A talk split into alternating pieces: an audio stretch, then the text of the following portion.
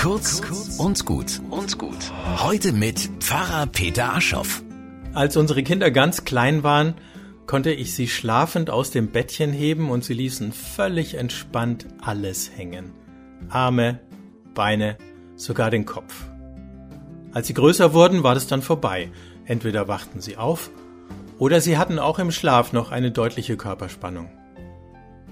Für mich steckt in dieser Fähigkeit der ganz Kleinen, sich ganz fallen zu lassen, ein großes Vertrauen in die Fürsorge anderer Menschen.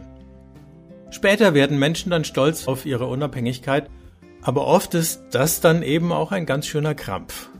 Kein Wunder, dass wir innerlich und äußerlich so verspannt sind. Neulich fragt mich mein Physiotherapeut, ob ich meinen Kopf mal in seine Hände ablegen könnte.